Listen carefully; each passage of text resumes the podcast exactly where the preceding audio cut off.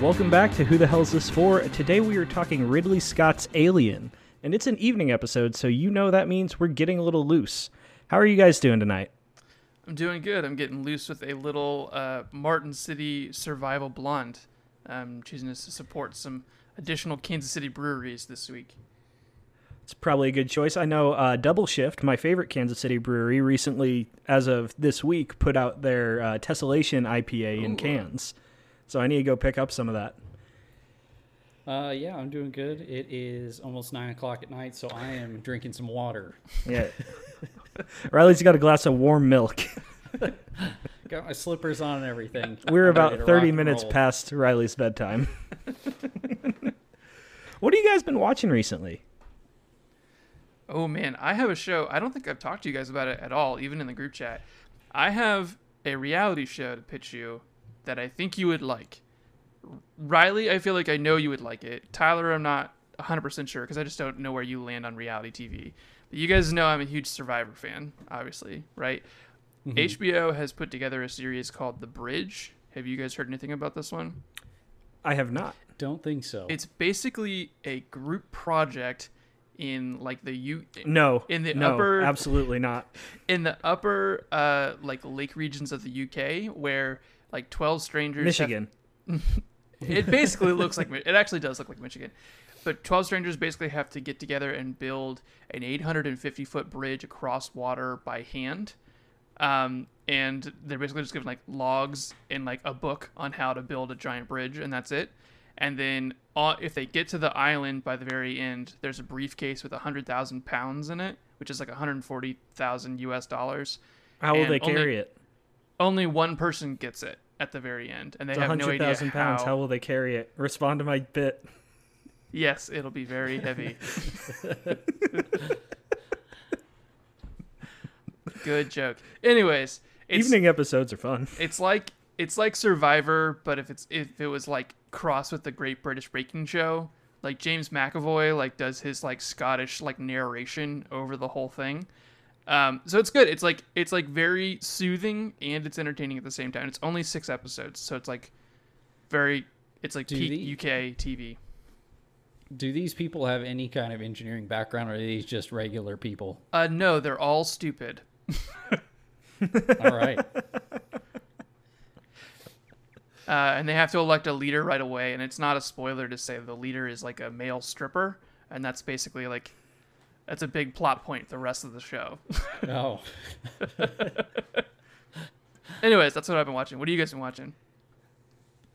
uh, I, Caitlin and I have pretty much watched nothing but My Hero Academia. Oh wow, Um, we are about five episodes away from finishing season four and catching up. So we should. We're looking at probably watching the movie sometime, mm, maybe Sunday. No, it's All Star Weekend, so we'll be watching that instead. Um, but yeah, other than that, um, Season 5 starts March 21st. oh, perfect, man, we timed that well. Yeah, you did. I don't think I realized it was like an ongoing show. Like I think I thought it was done. Nope. Yeah, all the cool kids are watching it. it is still going and has a lot of potential to keep going for a long time. That's just my way of trying to fit in with the Gen Z crowd. Now, Gen Z probably hates My Hero. Yeah. We're we're choosing to go I- a different I don't route than trying to do an Eminem diss rap at them instead. Oh my god. Never once I no, I don't care if teenagers think I'm cool. I don't just no. The internet What needs to chill out and stop.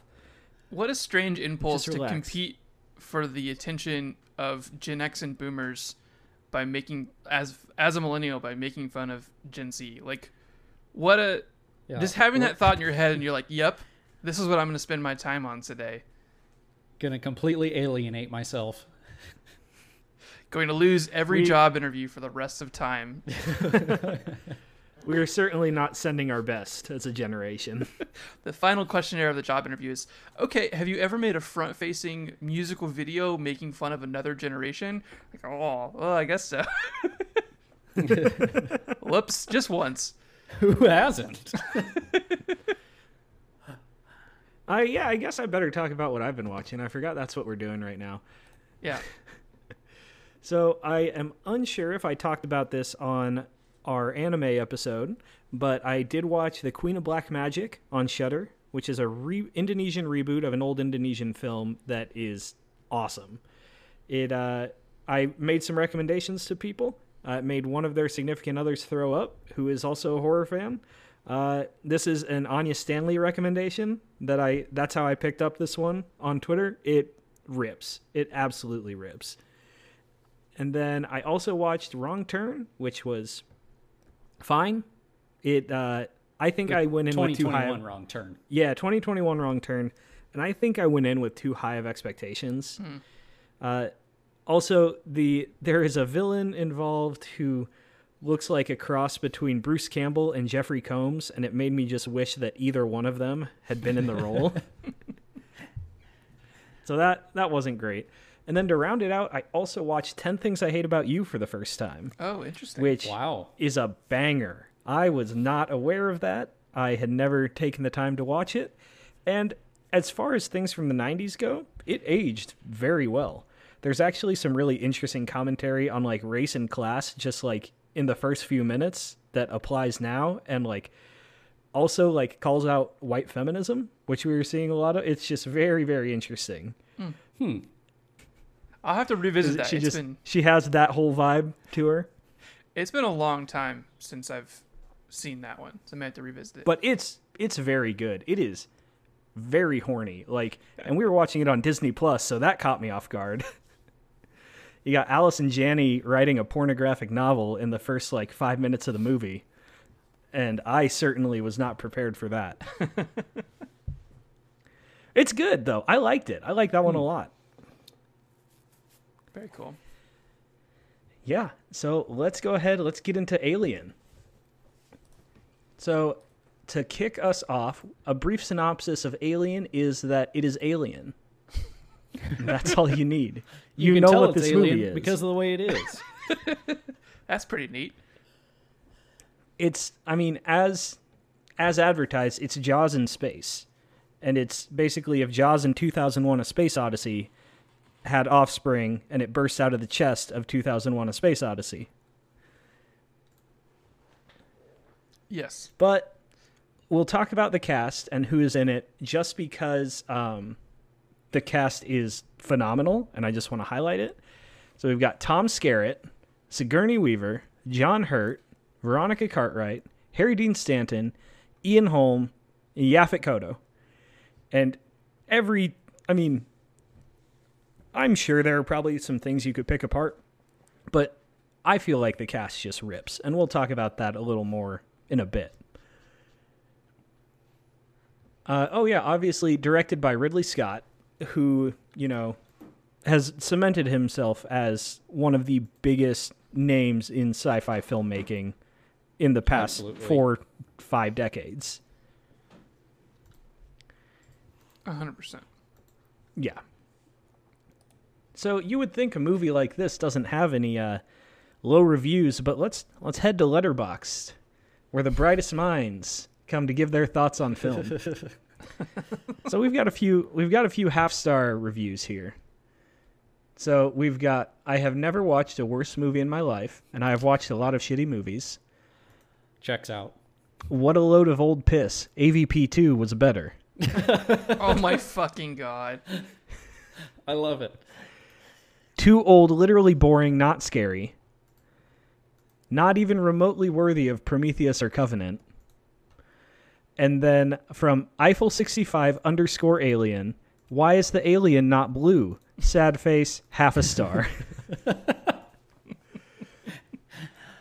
I also, however, do want to point out a uh, a better review from uh, somebody that we're big fans of on the pod, uh, but Demi Electro Lemon, four and a half stars. If you're going into space, I think that you should leave your cat at home. He does not need the stress.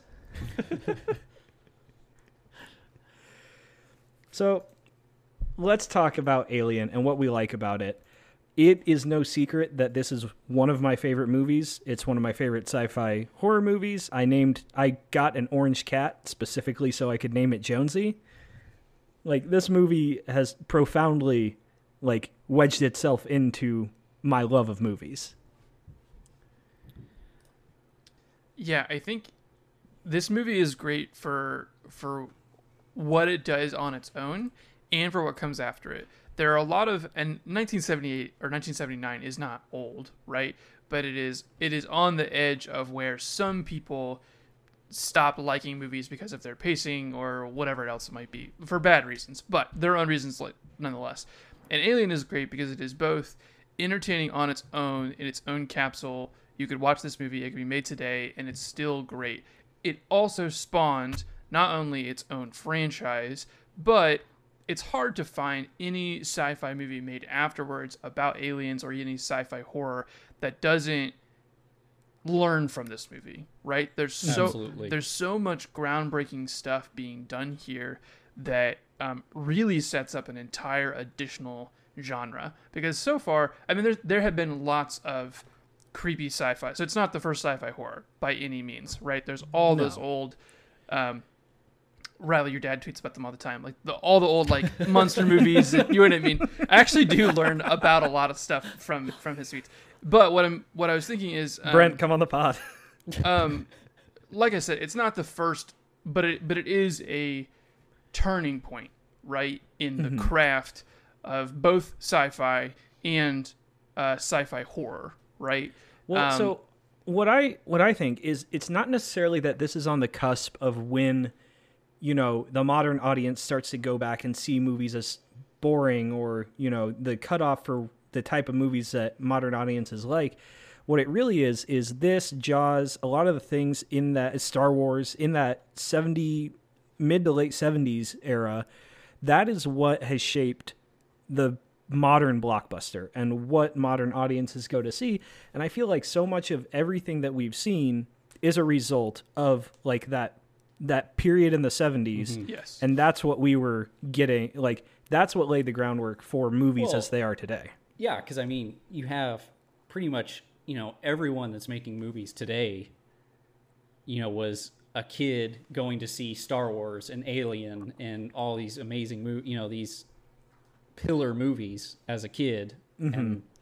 said that's what I want to do, and it's yeah, I mean they they've just transformed this genre. Mm-hmm. And not only that, there's there's a direct link too because this movie Alien marketed itself, like I said, as Jaws in space.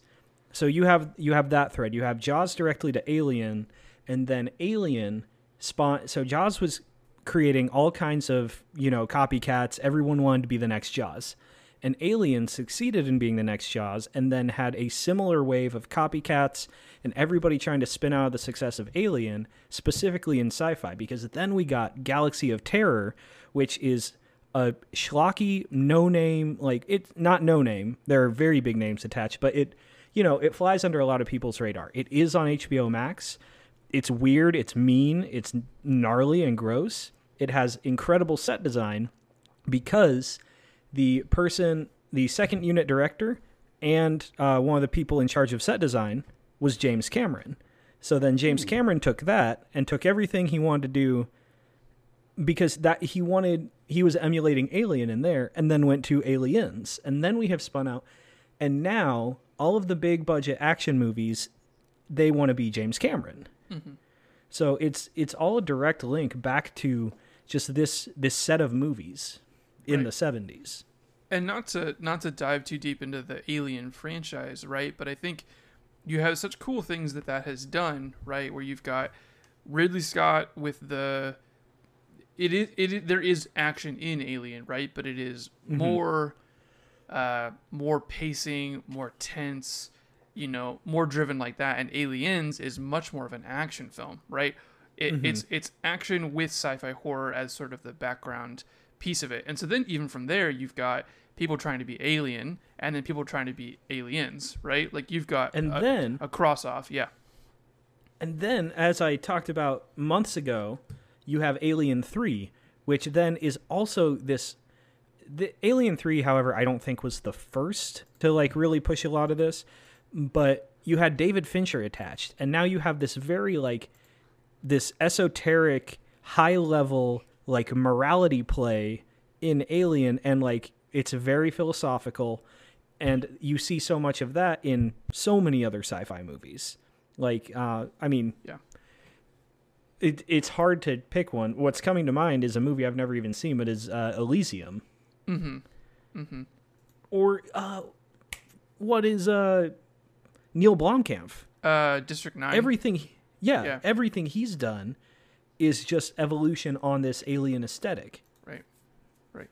So I mean, I think that's what I was talking about at the beginning. Is that this movie Mhm. is is fantastic on its own, and it's one of my rare five star. I'm just gonna ruin it. It's one of my rare five star reviews on Letterboxd. I think we're all going to be clear. Yeah, yeah. I think it's pretty obvious Aren't going in. five? Yeah, generally there's not a lot Yeah. of suspense in these reviews, anyways. But I mean, I think I, I do think this might be our highest rated across the board It probably as is. a whole. It probably is. But I love this movie for what it is, and I love it for what it spawned, right? Because Mm-hmm. sci-fi, horror, and then into sci-fi action are like very easily my two top genres. yes. And so this movie is such a uh, a fun thing to revisit anytime you really want to dive back into that for sure. Should we talk a little bit What's about? I know we insane- talked. Yeah, go ahead. Sorry. Just real quick what's insane all of that aside and we know this is a five star movie for me this is a 10 this isn't even my favorite ridley scott movie. Like it's unbelievable. Like and we can just Yeah. talk about ridley scott and his influence alone like on sci-fi in general. I feel like ridley scott is to the sci-fi movie what isaac asimov is to sci-fi literature I mean, it's a bold claim, but I think it's probably. I think I probably would I agree like- with it.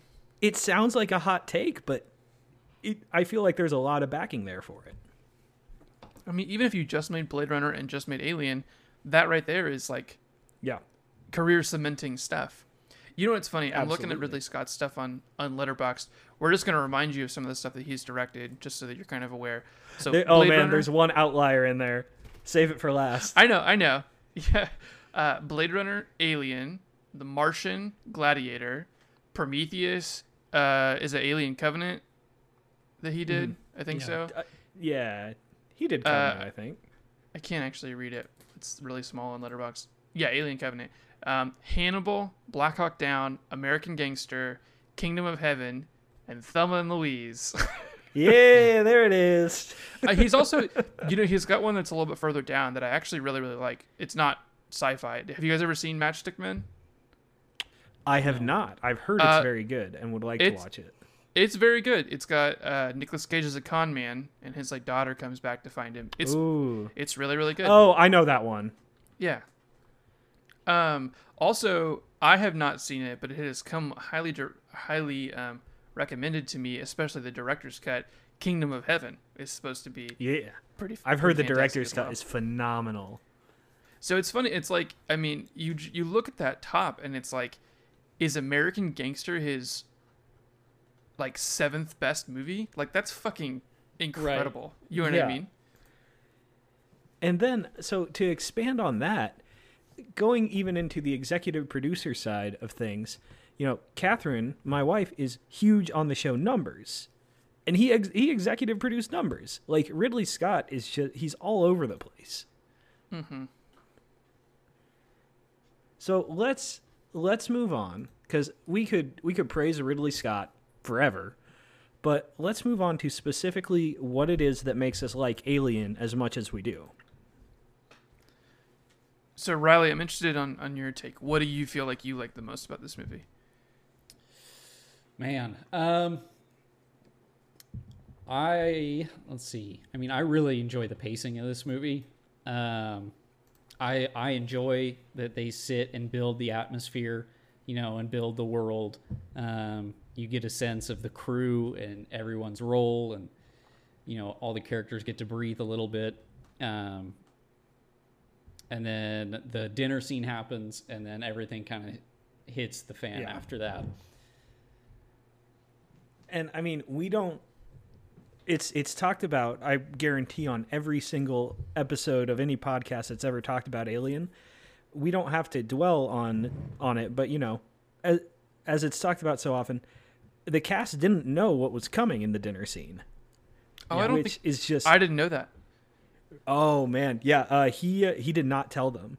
So all of them, uh, specifically Lambert, if you watch her, just like loses it. Interesting. I have to rewatch it with that in mind. I didn't know that. That that was new to me. Yeah. I'm glad I'm glad I mentioned it then. Something else I want to talk about because Riley talked about the crew. This is some of the best like banter and interaction between a cast and specifically like people filling the role of like a crew on a ship. Like it's so perfect. It it's just absolutely perfect, especially with um Brett, Harry Dean Stanton, and uh, Parker, uh, Yaphet Kotto. Yeah. they're just like they are the definition of like blue collar dudes who are just like we just want to get our bonus and get out of here, man. Like we're just trying to get paid. Let's get the job done and roll out. Yeah. Yeah, we're just trying to get paid, so we signed up for this like ten year long space flight. I I think it's interesting that this movie is it's an ensemble movie for like halfway through. Like you didn't even realize that Ripley is the protagonist for most of Uh-huh. the movie. Right. Um, Until yeah. right u- until it kind of all switches and so I, I like that because i like when movies don't give any one character the majority of the screen time obviously the ensemble point of that but you do get to feel like you get to learn every single character and then by the time the crew starts to like cut down then the rest of the time you get to spend it with whatever the main character kind of ends up being and even in like a horror movie where that that happens you generally have a star you generally have a Right. main protagonist and I, I like that they hold off you know um, and you're never really quite sure who the, the main person is going to be Yeah, and what's really great is like it truly feels like Ripley happened to survive. right It wasn't like, you know, she was marked to be the quote unquote final girl from the beginning. Like we we know that's the case with Laurie Strode in Halloween. We know Laurie's going to be the final girl whereas Ripley is just Ripley's the one who makes it out. And Right. it could have been any of these characters and Ripley's the one who does it. You know, Right. and that's not telegraphed from the beginning. Um, something else I really like about this movie is um, I like that it's a very like hard sci-fi movie in that everything is like very grounded in how it works. You know what I mean? Like there, mm-hmm. like there's pretty there's a lot of care put into the scene where they're landing on the surface of the planet. Mm-hmm. And like it, it takes a while actually for them to like go from orbit and go down and land. And they show like all the mm-hmm. mechanics of it happening. Because you're like hey like you take for granted in some of these sci-fi movies like the spaceship just like gets off the planet and flies away. And in this one it's like there's all these like mechanical things that must happen to do something as simple as landing on the surface. And then it like fucks up and you're like you don't even know what happened. And you know what i mean? And so I, mm-hmm. I like that aspect of this. It makes it, even though it's an alien that bursts out of people's chests and has corrosive acid for blood, like even though there's fantastical elements, like it still doesn't feel crazily like outside of what could happen. I guess is maybe mm-hmm. a way to say it mm-hmm. because it fits within a grounded universe. Well, what I like, uh, kind of on that same note, is the the shuttle feels very much like a separate shuttle within the ship, and not just like a random escape pod that you're suddenly going to see and they're going to escape. Like it, it is a process to get that thing launched. Mm-hmm. I just like the mechanisms, you know, of how they mm-hmm. get to everything and We could spin that off into set design too. sure, sure. because I mean, th- and this movie owes a debt of gratitude to 2001: A Space Odyssey, because so many of the shots and the set design and the production, it's almost spot on the same in that first hour of the movie. yeah, there's a lot of far off shots on the surface. You've got the the ship like coming over the horizon and and then being able to see it. And the interior shots too. Yeah, I Everything mean, down yeah, the you know, you have corridors and Yeah. uh, the shots of Dallas when he's in Mother's room, like in the computer room. Yes. Uh-huh. Yes. Oh man. Yep. Let's talk a little bit about like some of the characters before we flip into Yes. to any of the categories. Um, one of my favorite characters, and I, I kind of, I generally forget about him like until the movie kind of starts. Um, I love Ash. I, I Yeah. love Yeah. you know what I Ian mean. Holm. Yeah, Ian Holm. What they do with that character, and um, just I obviously if you've seen it before, you know the reveal, right? And you know what's going to happen. But I'm always kind of like thrown by it. I'm like, oh wait, which one is you know which one is the android? Which one is you know? And um, I just love the way they kind of crafted that in. I can't imagine like re-seeing this for the first time, like having no no frame Right. of reference for Yeah. that at all, and being like, oh fuck, you know what I mean? Like Yeah, what because cool... they don't allude to it at all. Yeah, not not at all. Like the most you get is that he might be like not a hundred percent trustworthy, and mm-hmm. then then they just pull the curtain open and he's an android, and you find out in like the most bombastic way possible. right, right, and and, And I mean, how much of that has become such a mainstay in Ridley Scott's other work, the Alien franchise, and sci-fi movies as a whole? Yeah. I love what they do too of him being like an agent of this uncaring corporation and like he doesn't mm-hmm. care about his crew members cuz he's been given a mm-hmm. directive to accomplish like that idea of like you can't trust robots because they don't care about humanity. Obviously that's not the first time that's been done either, but Yeah. I think that it, it builds on that theme very well, right? And I think that's a lot of what we've been saying about this movie is that while it may not be the first to do all of this stuff, it does all of that stuff perfectly. You know, Yeah, and it's, some of the best to do it. it's the best example of those tropes that mm-hmm. have been done over and over. Well, and they set it up so perfectly for, and I mean, you know, I can't give this, I can't say this is a good thing this movie does, but, you know, everything in here is played off of so well in Aliens with Bishop. And Bishop is like truly a good, like, he is mul- not, he's benevolent. Like, he is there for good reasons to be a support, and Ripley, you know, can't buy in at all. Right. Mm-hmm. Something else I want to talk about, just an interesting note that I don't know if it was meant to be canon by Ridley Scott or if it was something brought into canon by James Cameron. And I'm not saying it is the best example of representation because, you know, some of the wording in the lore is a little iffy, but Lambert is a trans woman. Oh, really? uh, when Ripley is reviewing in the in the beginning of Aliens, um, it's brought up, and that's mentioned on um, like Lambert's transition is mentioned on her bio. Huh. So really interesting. Don't know if that's a Ridley Scott choice. Don't know if that's a James Cameron choice, but just wanted to like throw that out there because it's just it's so it's so interesting to me as far as like representation goes. Yeah, 20, 20, 25 years ago. I mean, it's pretty, pretty bold for sure. Jeff, I got some bad news. Oh God, fuck. I meant I meant forty. I actually really did mean to say the right number. I'm not. Christ alive. Yeah, we're old. Christ is it here, alive. Jeff. Hear Jeff turning to ash and turning to dust as we record. Um. Anyways, uh, I have one more thing about this movie that I just want to ask you guys. yes. Um, does this movie count as an Easter movie? Here's why. I'd say so. Here's my ask. Uh, there's lots of eggs. There's a large being who is either protective of and or trying to share the eggs and they have a reaction to people getting near their eggs. I think it might be an Easter movie. Not like a Christian Easter movie, but it's definitely like a I- secular there's Easter an movie. argument for a Christian Easter movie Let's in hear it. too, Let's hear it. because of uh, the rebirth with the chest burster. You let the spirit into your heart, and then you're reborn, and it comes out of your chest. And you're better and than ever. and your spirit too can grow into a giant monster who kills people. I, I don't I don't know enough, but I think there's a joke about coming out of the ribs and isn't isn't Cain and Abel and they some about a rib.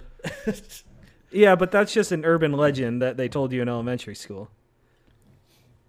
Well, you know, I'm probably What? the last guy you want to ask about any of that. You know, they the I think we should. the rumor about getting your ribs taken out, like Cain and Abel, Oh yeah. so that you can reach. God damn it! I think we should play. I think we should play Bible trivia with Riley sometime, just to just to see how it goes. oh yeah, I'm game. Absolutely. We should play What a factor great story all that factor was. fiction. Is it really in the Bible with Riley Barker?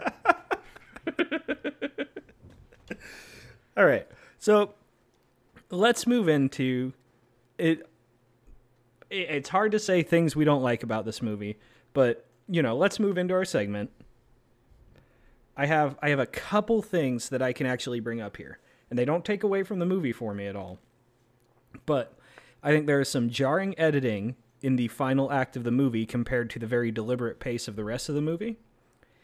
And also the move to have Ripley in full on like half her ass out of her underwear and like half crop shirt for that final like sequence before she gets in the spacesuit. That's not great. That's uh, kind of a bad look. No, I mean, I mean, like, I, yeah, it. I don't think it flies today, but Yeah. 1979. I, I, if I watch this in 1995, I'm not going to think anything of it. No, and I don't I don't think it takes that much away. It's just like mm, you know, like it feel it feels a little like exploitative. Yeah, I mean, you can acknowledge that it's you know what it is today, but still Mm-hmm. give it five stars. Yeah, and no, and that's I mean, we know I that's the case Right. for all of us, but mostly I just wanted to acknowledge some of the potential issues people could take with the movie and not necessarily cuz it doesn't take me out of the movie at all. right. I was gonna you say, know and it, it raises the question would we because you know ripley was written as a character that could have either been a man or a woman um, and it wasn't written with a specific person in mind uh, and it just it went to sigourney weaver but you know would we have had if ripley had been a dude would he have been like whole hog in his beefy hanes why not? Only if Willem Dafoe's cast it. Let's go. um, you know, it's an interesting point because I was reading some of the like production notes of this film beforehand, um, and I didn't know that Ripley was one of the last characters casted for this movie. Did you guys know that? Oh, I Um, did not yeah. know that. Yeah, they had already started building the set, and she did like screen tests, like with some of the pre-completed set, basically. Um, and it's it's really, I mean, obviously because it became such a franchise, and obviously because Sigourney Weaver went on to do so much after this, it's hard to picture the Alien franchise without Sigourney Weaver, um, and it's especially hard to picture like you know, I don't know, like just because so many horror franchises, obviously Jaws is like all men, but so many of the horror franchises have like a fairly iconic female counterpart to whatever the large horror producing thing is, right? Obviously, Laurie Strode in Halloween. Um, you've got oh fuck, um, nancy and nightmare Nancy in Nightmare, um, Scream, Neve Campbell, Sidney. Sidney, thank you. So like you've got these like fairly major counterparts, female counterparts to these horror franchises, right? And it, there are male obviously counterparts to those things, but it, it does it does follow in the pattern, right? And it's it's kind mm-hmm. of hard to imagine anyone else in that reoccurring role but Sigourney Weaver, you know, and it's sort of a big Yeah. what if, like you know, if they had made that a male role, or if they had picked someone who wasn't as well. I mean, obviously Sigourney wasn't well known either, but if they had picked someone else, do we still have the Alien franchise that we have today? All right. So, is there anything else that we can think of that we could possibly take issue with with this movie? So I have one that I don't necessarily feel for myself as much as, like you mentioned earlier, there could be a thing that other people have a hard time getting into this, which is that um, the pacing is very deliberate, and you are right that basically up until the facehugger scene, it is very atmospheric, right? And so mm-hmm. if if you didn't have someone strongly recommending this movie to you, or you didn't know anything about it, and you're just like, oh, you got to watch this classic, and it and it took you know 30 minutes for anything to quote unquote happen like you might be tempted to be like oh this isn't for me i'm going to watch something else so like i said i don't mind it i don't have a problem with it but i do think it's the kind of thing where if you weren't ready for that pacing if you weren't ready for it to take that long you could get lost in the first little bit Yeah, well, it's yeah it's. I mean, it's Jaws. Like yes you know, like we've been is saying. very much Jaws. You know, it's you just gotta you just gotta muscle through that first little bit. I mean, we obviously all like that. Yeah. Uh, For people who are not, Yeah. you know, if that's not your jam or you're just not expecting it, you do have to you have to commit to that. Right. And it's it's hard because there are and I would say more and more, right? There are movies that you hear you should see. Like you should you should see it because it's such a great movie. And it's just different. It's just different pacing. It's not bad pacing, right? But it is different. Like you go see a blockbuster today and there's shit happening in the first 5 minutes. There's a big opening mm-hmm. stunt. There's a big mm-hmm. opening scene, whatever it might be that hooks you in. And that's just not the way some of these movies operate. And so you you just have to be ready and you have to be willing to do that. And there are some movies today, especially like newer ones, that I think try to mimic the same thing, where you're like 40 minutes and you're like, man, I hope this picks up, and then the rest of the movie just never picks up. And so I think mm-hmm. some people might th- might be worried that it's going to be one of those and turn it off. So you kind of almost have to go into those with a recommendation from someone else. It's hard to go into a movie blind that doesn't do anything for 30 minutes and be like, mm-hmm. I'm going to continue committing unless someone else has told you it's really really good. wasn't I'm trying to think of a, a newer one that I watched that was like that. Wasn't the ritual? Wasn't that a slow burn? to Ritual's start very with? slow burn, yeah. Yeah, Ritual and slow then burn. things get It has some more dread in the beginning than others that try to do it. Like it gives you enough to keep you hooked, I think, but it is a very slow burn. Yeah. Um, I was, there's one I was just thinking of that I, man, is now escaping me. Uh, great radio.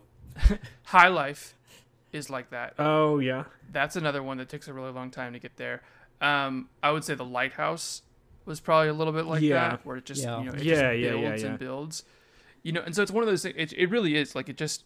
I think people have less patience sometimes now than maybe Mhm. they. Oh, they Devil. All the Time is a great example. Devil all the time. Yeah, some of those movies where it's just like you you just have to know there's something coming, and you're like, I don't want to spend two hours to get to the end of this and nothing happens. It's one of those like slower, you know, burn movies where there's not really a payoff. Alien has obviously a great payoff, um, and like I said, it's not any problem that I have with it. But if you were going in blind, you didn't know much about it, I could see someone not realizing what they're missing if they turn it off early. I, I think Alien has the legacy it does because of the way it pays off and how it handles its payoff. Yes. All right. So we managed to spin that back into things that we like about the movie. Uh, so let's talk about our standout scene. And I mean, well, there's there's Oh, a clear okay. one. Well, okay. I think I'm. gonna- Mine's a little. I don't know if mine will be, get picked. So, and I'm not going with like the main one. Yeah. But I mean, do we all just want to like set the chest burster scene yeah, aside? go ahead. Yeah, yeah. Like, Like, the dinner scene. Yeah. That's the best scene in this movie. Yes. Um, I'm gonna go with the Dallas scene. Um, him going through the air ducts uh, while the team is in another area reading the uh, oh whatever you want to call it the radar. Yeah. Um, and we get that reveal. Also, we get the alien jazz hands with the super, super webbed fingers that I love. um, but yeah, I like that's, I like that one because that's another scene. Like that corridor scene is another one that like gets used a whole bunch from that point on. Um, you know, like the uh, specifically in AVP. Mm-hmm. Um, Yes, I yes. think it's the Swedish guy. He's it's like the same thing. Like he, Uh, yeah, drop- I he like falls so. down, breaks his leg, and he's looking like either way, like which way is it going to come from? And but yeah, I'm going to go with that one. That is the Swedish guy. Yeah. I think my scene is the first time you see the adult alien, the adult xenomorph, um, with Henry Harry Harry Dean Stanton, right? Harry Dean Stanton. Yeah, yeah, yeah. Um, Yeah. Man, I so I was about to I thought you were going to take the Ash scene. So I was getting ready to take this scene. No, go yeah, back that and was that was my runner up. yeah, Yeah. you can take you can take the Ash scene. I just like yeah, I, I will. I just like the the premise of a hunt from above, right? And you're talking about Jaws in space, and it's it's the opposite premise, right? It's not the hunt from below; it's the hunt from above. Um, and there's something I think even more threatening about like looking around and thinking you're fine and having it be above you that mm-hmm. is you know very unique to the the not unique but specific to the alien franchise. Um, and i just like that it's the first time you see like the second mouth come out mm-hmm. and the tail. And i just i just love the first big reveal that this itty bitty alien has grown into like a large adult in such a short amount of mm-hmm. time and it's it's crafted so well with him finding the shed skin mm-hmm. and Yeah. then and you know you know this thing is above him somewhere. This entire time you know it is above him because you know the chains are jingling and he like and then he sits there and he takes his hat off and he lets the water run over his face for like a minute. And you're just sitting there like expecting it to happen. And it doesn't happen then and it comes back to it later. And it like it's such a well crafted scene yeah Definitely. And yeah, so we talked about it a little bit earlier. Uh, my my standout scene outside of that one is uh, the reveal with Ash and Ash trying to kill Ripley, and then everybody getting together to behead Ash, yep and him just like spraying milk everywhere. Great acting though uh, from Yeah. Ian Holm on after he gets bashed with the fire extinguisher. Oh yeah. All right, so let's let's go letdown scenes, which is tough, obviously.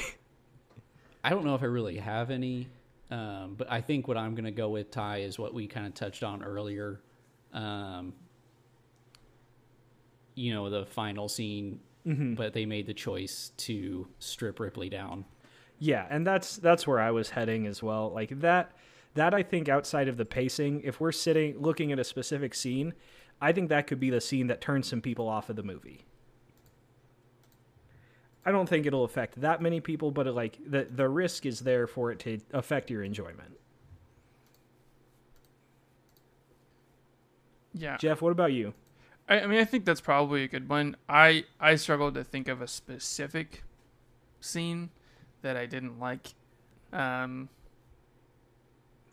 I don't know. I, I mean, would probably land where ba- you guys landed. I just don't have a specific one that I can Like really point you to. break it down, you can't. You can't pick a scene. At least the three of us who love this movie so much, you can't pick a scene that you don't like. Yeah. It's just like it's not there. Oh, something I wanted to ask you guys about this movie because I could not figure it out. And this has nothing to do with where we're at in the episode. uh, just how my brain works. Um, something I noticed in this one, um, I can't think of his name all of a sudden. Um, Kane. When Kane finds the eggs, Mm-hmm. okay, so is him breaking the the blue mist or whatever you want to call him, him breaking that, is that what activates them, or is it just they could sense a a carrier nearby or a potential host? I mean, I think it probably has to do with breaking that barrier means like he has gotten close enough to disturb them. Mm-hmm. I don't know if there's a specific like direct correlation between this barrier was broken. Now they're going to so activate. yeah, it's just like a, a host being nearby to activate him. Well, and the egg doesn't open until he shines his light into it. Oh, okay, yeah, that's true. All right. Also, I want to mention that like one of the big problems people have with Covenant, i or Pre- Prometheus and Covenant, that you know they always claim how dumb the crew is, and you know they stick their head directly into the egg. That precedent is set by Yeah, like- by Kane in this scene. Like Kane sticks his whole ass head directly into the egg, I which mean, is fine. I don't think that's a problem. had I, had I not seen It's a Alien, if I saw Yeah. a giant big ass egg, I'd probably stick my whole face into yeah. it. I mean, we're we're talking about humans, you know, discovering other life. I it's I don't think these people had a lot of experience. You know, they probably didn't have a protocol. Yeah. I do I do have a question about this movie. Something I've never like truly understood about like the Ash scene. So when they say when Ash gets his directive to bring the alien back, at the expense of the crew if necessary. Does that mean that it was pre-programmed for them to wake up and go and get this alien, or was it like once they found it, then the directive changed to bring it home? I believe my understanding is that that was always the plan. Okay, so the and purpose of they were voyage- sent out there Got it. because the company is aware that it's there, and the company knows, and the company wants to research it. So is that is that what they're the poten- I'm guessing that's like the potential third of the newer the you know the Prometheus trilogy. I'm guessing that's what the third is is how Michael Fassbender communicates back to the company that there's an alien. I'm not sure how Yeah. that timeline works. Well, but um, I'm trying to remember. I believe the planet in in Covenant is L- LV four two six, right? um, Which is the planet in Aliens, if I remember right. Ugh, man, I don't know. It's such a mess. I, um, I'm just trying to think. Covenant. Um, I mean, I would think so, based on. Yeah, I I would guess. I mean, we could dive into this forever. So instead, let's go ahead and move into uh, our Jeremy Gleason Award of who we would want in this movie more, or who did the best with the most, or the most with the least. There we go. Oh man, this is so hard. Do you go with Oh, I've got mine. I've got mine nailed down. Do you go with Um, Ian Holm, who is a great character actor? Do you go with um I don't know. Do you I, you can't really go with more with Ripley, but do you go more with Dallas and Tom Skirt? Skirt? See, I think that yeah. Skirt. No, Skirt, I'm skirt. I'm Parker, man, all the way, all the way on Parker. That's Yaphet Kotto, right? Yep, that's Yaphet Kotto. Yeah. Man, I mean, basically anybody in this film is is great. I'm I'm really partial to John Hurt, the actor in general. Um, Mhm. like obviously you will know him from Snowpiercer, from the villain in V for Vendetta. Um, he was also in Skeleton Key, I think, and then he was in Key, Hellboy's Yeah. dad. He's Ollivander in Harry Potter. Harry Potter. He's in everything. Yeah. I love John Hurt. He's great. Yeah, so I mean, he's not even in it that much, right? No. So I kind of would like to see him more, just because I love everything else he's done. He's besides um, uh, shit. Who's the other? Besides Cartwright, I mean, he's probably in it the least of anybody, and he's Mhm. probably my favorite actor in the whole movie. So I would, I'd probably pick John Kurt or John Hurt to do more. That's a good pick. Yeah, I think Yaphet so. Kotto's good too. I obviously love Yaphet Kotto, but you know, I just like I could watch him, and especially him and Harry Dean Stanton as Brett. I could watch them shoot the shit for hours. yeah. What do you think, Riley? I was going with Tom Skerritt. Skirt. All Uh, three with yeah, a just- different different pick. I like it. I like it. Good job, team. Fantastic work. So let's go. Three movies you should watch if you like Alien. And boy, Oh, we fuck. have we have a bevy to choose from here. Oh fuck. Hmm. Does anybody else want to start? I will absolutely start because I'm going to take Blade Runner. Oh, that seems like cheating. Okay, Mm, that's fine. But it's we'll not. it. But it's not. It's not in the franchise. Uh, but as Oh, I- as I mentioned earlier, it's Alien is not even my favorite Ridley Scott movie. My favorite Ridley Scott movie is Blade Runner. Fair. I am gonna go. I don't know if I want to take this number one, but I am gonna go with Underwater. Yeah, knew that was coming. Ooh. Also a good pick. Oh man, I'm trying not to be basic. I'm trying to pick some different stuff. Um, you know what I'm gonna go with? I'm gonna go with The Faculty, 1998. Ooh, If you like this movie, you're gonna like The Faculty. That's my pick. absolutely. So I am going to go with another sci-fi horror that I love deeply, and that's going to be Annihilation. That's a good pick too. Because Annihilation is once more, it's just Alien on the ground. All right, is it Riley? It is Riley. Yeah, yeah. Um, I, I know it's hard to not go super basic on these. That's, I think you can. Um, I go with what your heart tells you. Yeah. All right, then I'm gonna go with something that I get a lot of vibes from, or when I watch Alien, I get a lot of vibes of this movie, and that's the thing. Oh, okay. I knew that's where you were going too, and that's that was going to be my third pick. All right, my my second pick is another favorite of mine, uh, Pitch Black. Ooh, yeah. If you like Alien, you will like Pitch Black. Riley, have you seen Pitch Black? Chronicles of Riddick. Uh, Ri- okay, yeah, yeah. yeah, yeah. yeah. All right. My last pick, I'm going to go with one that I I don't think gets enough appreciation, and that's we're Gorehive, baby. It's a Cure for Wellness. Oh, Gore I like Cure for Verbinski's Wellness. incredibly like gothic horror, just very. It's such a bizarre movie, and I love it. I love Cure for Wellness. that movie changes genres like five times. Like Yes. it cannot decide what it's going to be, but it is great. Oh, that's a good one. All right, Riley, last pick. Um, ah, I like obviously I, w- I would just pick Predator, but that seems so. If it helps, I'm going Uh, to cheat and do a third pick and honorable mention. Well, then I'll yeah. Um, I'm gonna go. Just looking at movies here, I'm gonna go with not the second one because I have trouble even defending that one. I'm gonna go with Pacific Rim. Ooh, all right. Another kind of you know, uh, futuristic. Uh, this is technology today, or you know, our world in the future, and uh, unknown species. You know. Yep. Also, I need to check out the new Netflix show that just came out. Oh, that's right. Yeah, The uh, the It, Pacific uh, Rim Pac- anime. yeah. Oh, nice.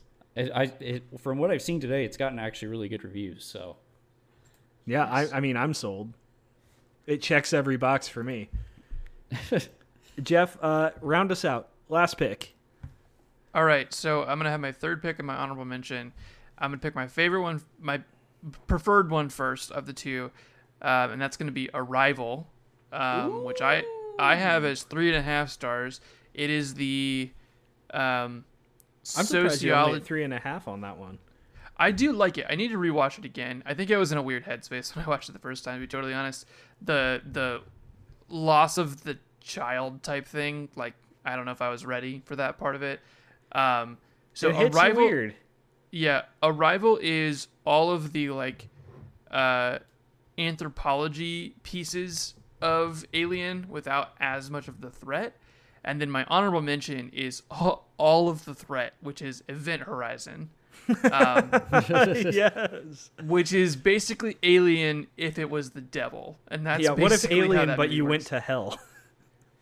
Yeah, yeah. Um, so that's what I was gonna say. I think Arrival is the better movie, but if you're talking about like what's a great spiritual successor to Alien, it's probably Event Horizon. It's I mean- a very similar movie. I really dig Arrival, but you put both of those movies next to each other, and nine out of ten times I'm gonna pick Event Horizon to watch. yeah, I love Event Horizon. That's an episode in itself someday. We probably should do that. That'd be good. All right, so let's go ahead and get out of here because, hey guys, what did you rate this one? Five stars on Letterboxd, ten out of ten. It's a 10 out of scale. 10. 85 out of 85. Across the board, 100% marks. Thank you guys so much for listening. This is an absolute joy to talk about. We all love Alien deeply. Have a good week, and we'll see you next time.